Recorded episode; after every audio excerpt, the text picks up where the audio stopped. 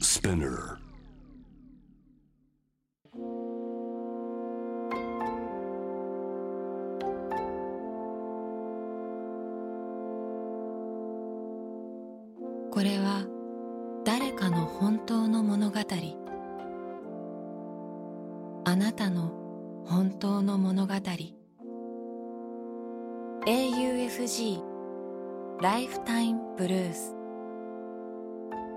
This program is brought to you by au フィナンシャルグループ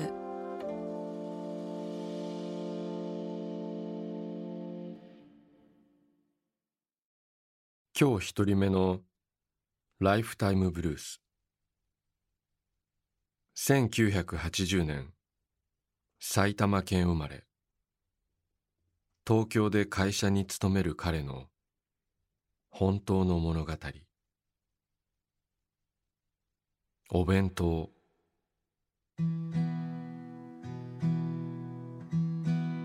高校生の時学食はなくて昼食はお弁当でした。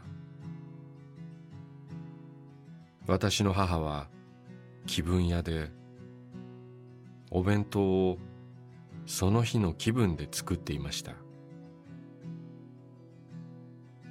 例えば弁当箱を開けると白米だけと思わせておいて白米の下におかずがあったり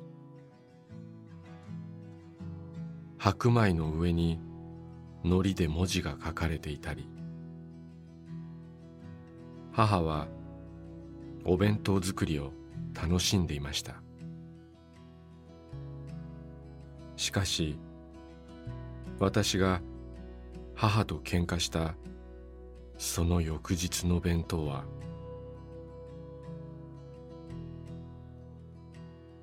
昼食の時間になり弁当箱を開けると中には大きいトマトとプチトマトが並ぶトマトだけのお弁当。弁当箱の中どこを見ても大きさが違う。トマト。トマト。トマト。トマト。私がトマトを苦手なのを知っていて昨夜の喧嘩の復讐のトマトだけ弁当。外に食べには行けないし部活があるので昼食を食べないわけにはいかず私は無理してトマトだけ弁当を完食しました。おかげで今はトマトが食べられるようになりましたが大人になり毎日お弁当を作ってくれたことに感謝しています。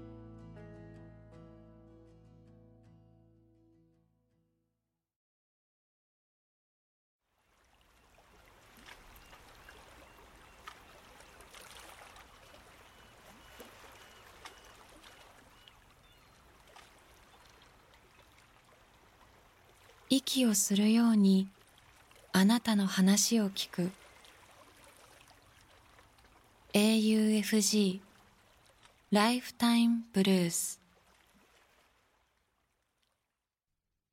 今日二人目のライフタイムブルース1967年岐阜県生まれ。東京でデータ入力の仕事をする彼女の本当の物語。ジャン・バルチャン。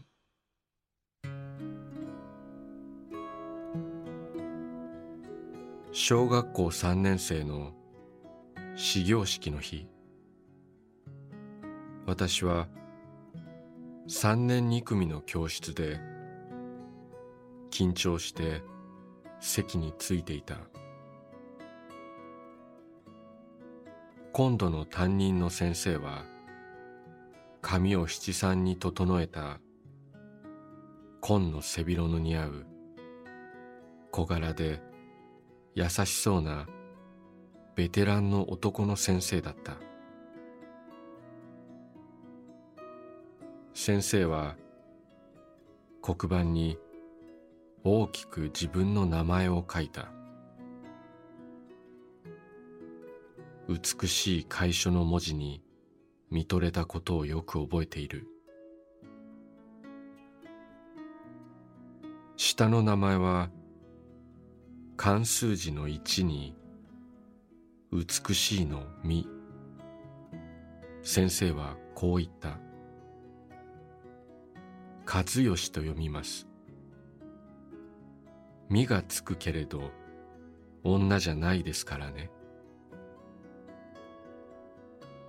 緊張していた私の気持ちは窓の外の桜の花びらのようにふわっと軽くなった。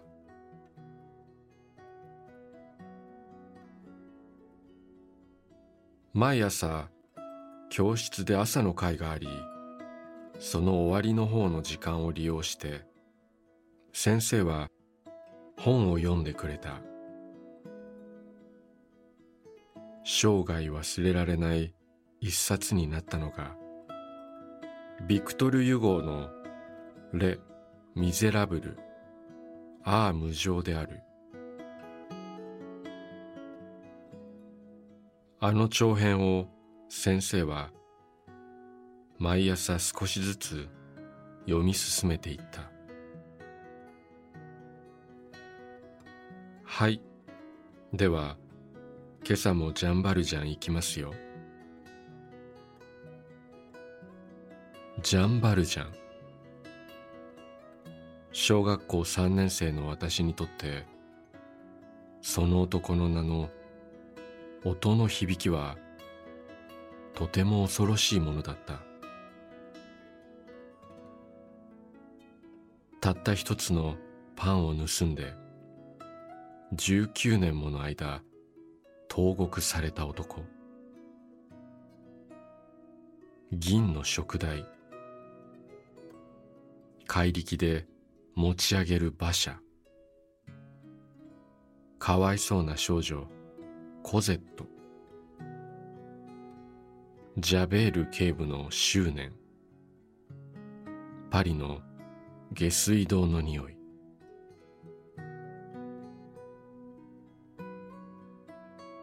フランス革命の話の難しさはあったものの当時の私の頭の中には見たことのない大男ジャン・バルジャンがいた。ジャン・バルジャンが毎朝物語を展開していった。物語が佳境に入った頃関心のなかったような子供たちも先生のジャン・バルジャンに一気に引き寄せられていった。胸が高鳴る大好きな時間だった。もう40年以上も前の出来事である。なぜかわからないが一定のリズムで私に届く小さな優しい波のように今もふと先生のことを思い出す。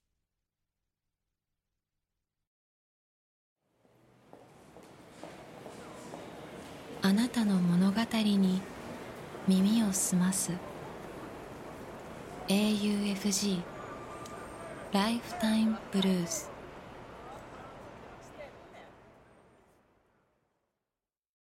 今日三人目のライフタイムブルース。1986年岐阜県生まれ。岐阜市で会社員をする彼の本当の物語。正夢。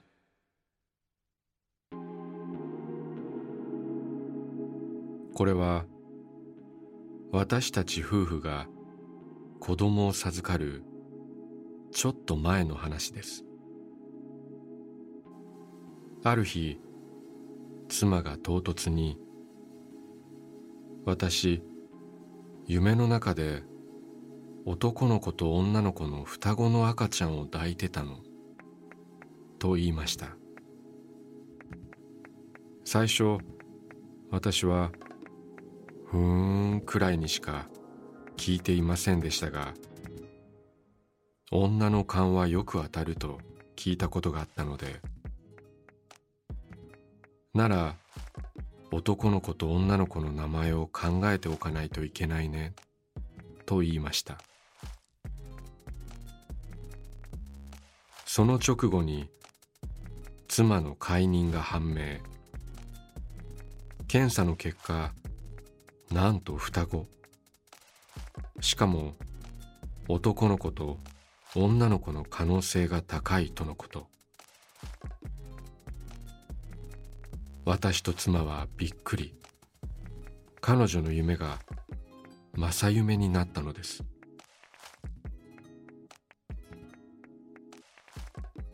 その後二人は妻のお腹の中ですくすく成長し二人とも無事生まれてきてくれました。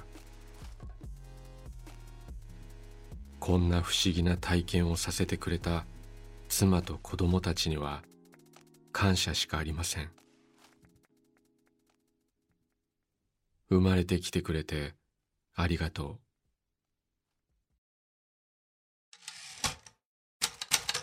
う。AUFG ライフタイムブルース。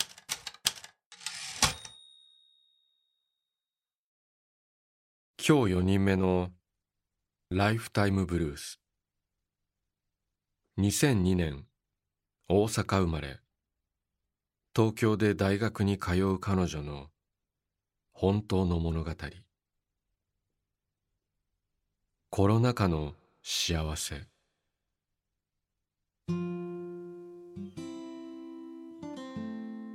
私は現在二十歳。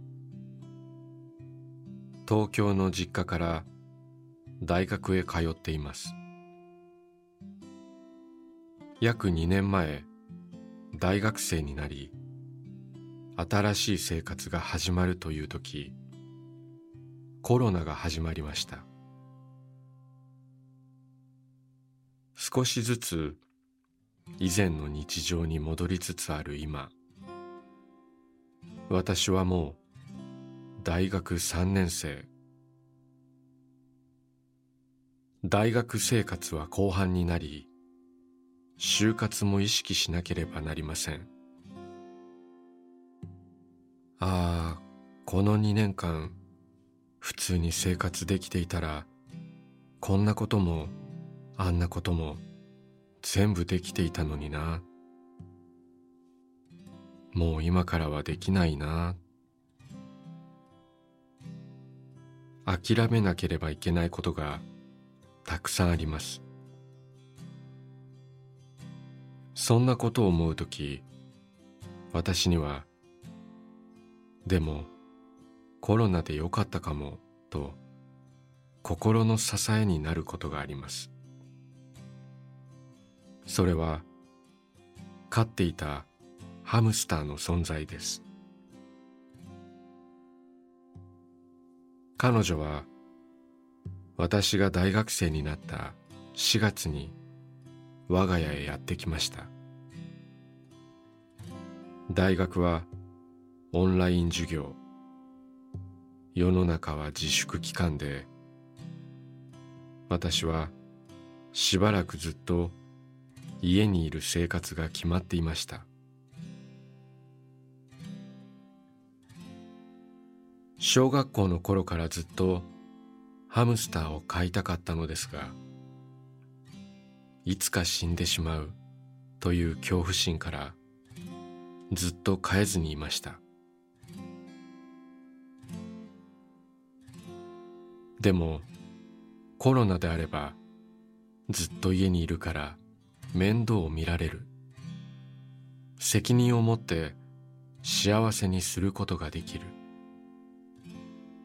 そう思ったので考えて考えて考え抜いた末ハムスターの彼女に私の家族になってもらいました。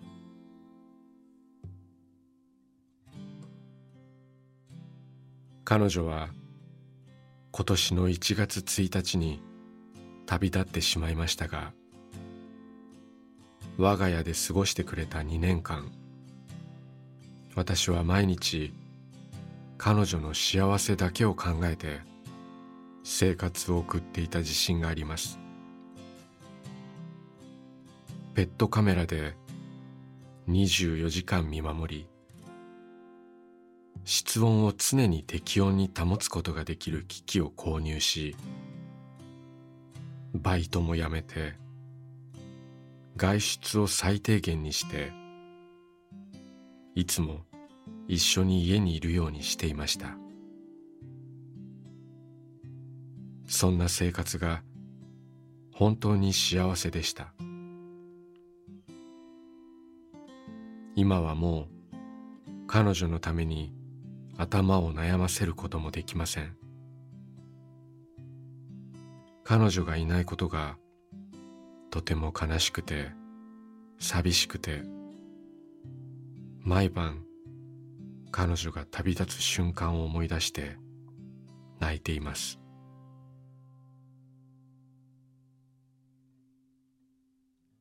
亡くなった方そのご家族医療従事者の方大変な苦労をなさっている方々のことを考えるとコロナがあってよかったとは決して言えません。でも私個人はコロナでできなかったこと失ったこと以上に彼女に出会えたこと本当に幸せだった日々が一生の宝物です。ずっと後になってコロナ禍を振り返るとき私は彼女との日々を思い出して毎日幸せだったなぁと思えるはずです。本当に本当に私の家族になってくれてありがとう。幸せをたくさんありがとう。コロナ禍を幸せな思い出で埋め尽くしてくれたハムスターの彼女。私の心からの愛と感謝。コマちゃんに届け。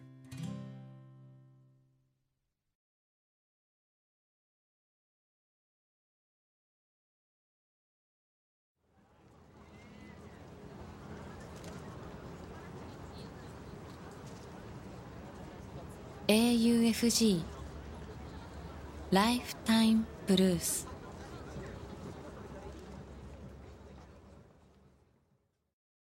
今日5人目のライフタイムブルース1965年北海道札幌市生まれ。札幌で看護師として働く彼女の本当の物語。ニペ卒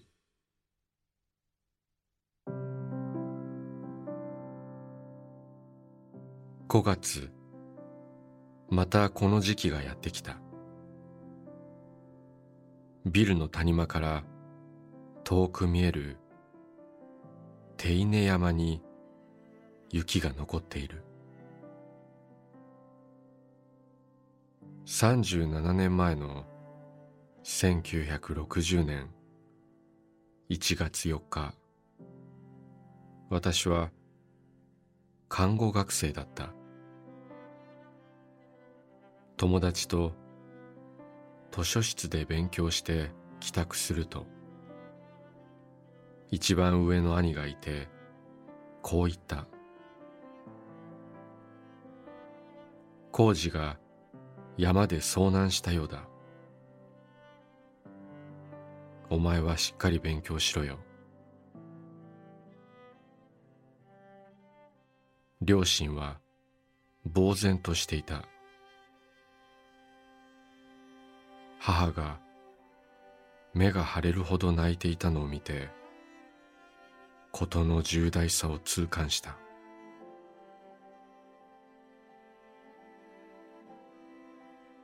二番目の兄は臨床検査技師として釧路の病院で働いていた。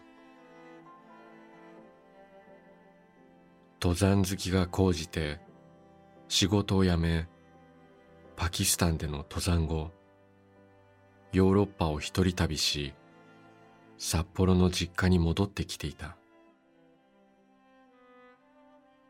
その兄が年末から正月にかけて登山するという。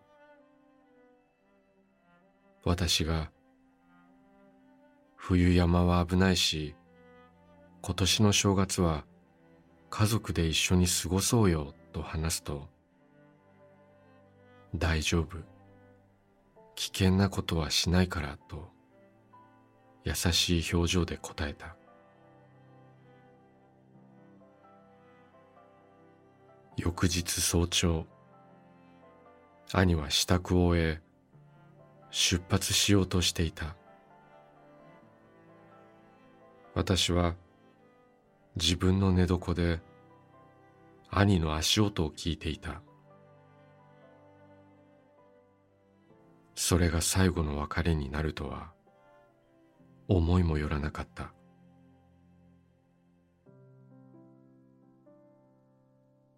ニペソツ山険しく惜しい姿をしている。標高2000メートルを超え孤高の山とも称される。登山する人なら一度は登りたい山だ。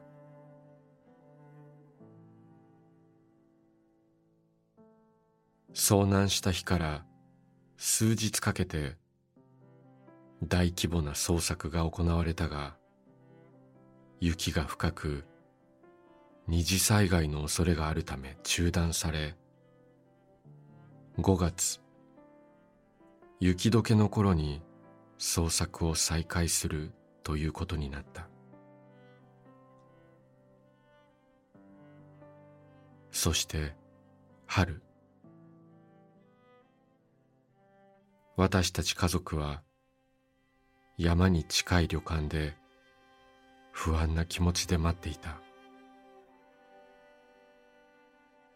5月4日連絡が入り山のふもとまで兄を迎えに行くことになった。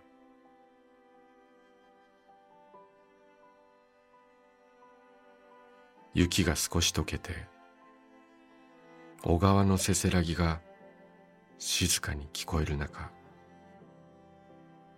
山の男たちが寝袋に入った兄を抱えて降りてきた。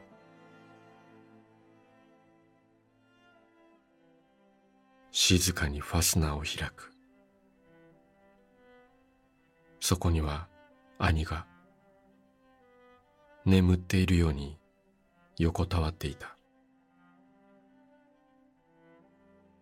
頬に触れると氷のように冷たい。でもとても穏やかな顔。24年の生涯だった。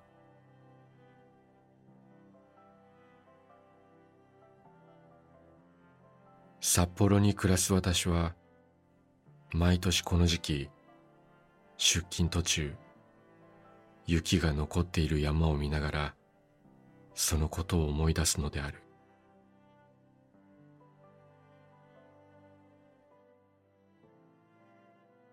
私は今も人命を預かる仕事についている。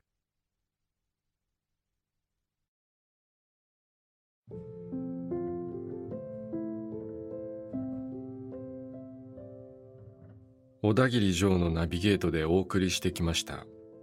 ライフタイムブルースいかがだったでしょうか？この番組では皆さんからのライフタイムブルース人生の物語を募集しています。職場や学校家でのちょっとした出来事から昔の忘れられないこと。大切な出会い。悲しい別れ。家族。恋人。動物やペットのこと。旅の思い出。何でも結構です。本当の話。実際にあったことだけを書いてください。長さは自由。だいたい原稿用紙1枚から2枚。400字くらいから1000字くらいまでという感じです。皆さんが送ってくださった人生の物語を毎週番組でご紹介します。応募方法詳細は番組ホームページを見てください。ライフタイムブルースそれではまたここでお会いしましょう。小田切ジョーでした「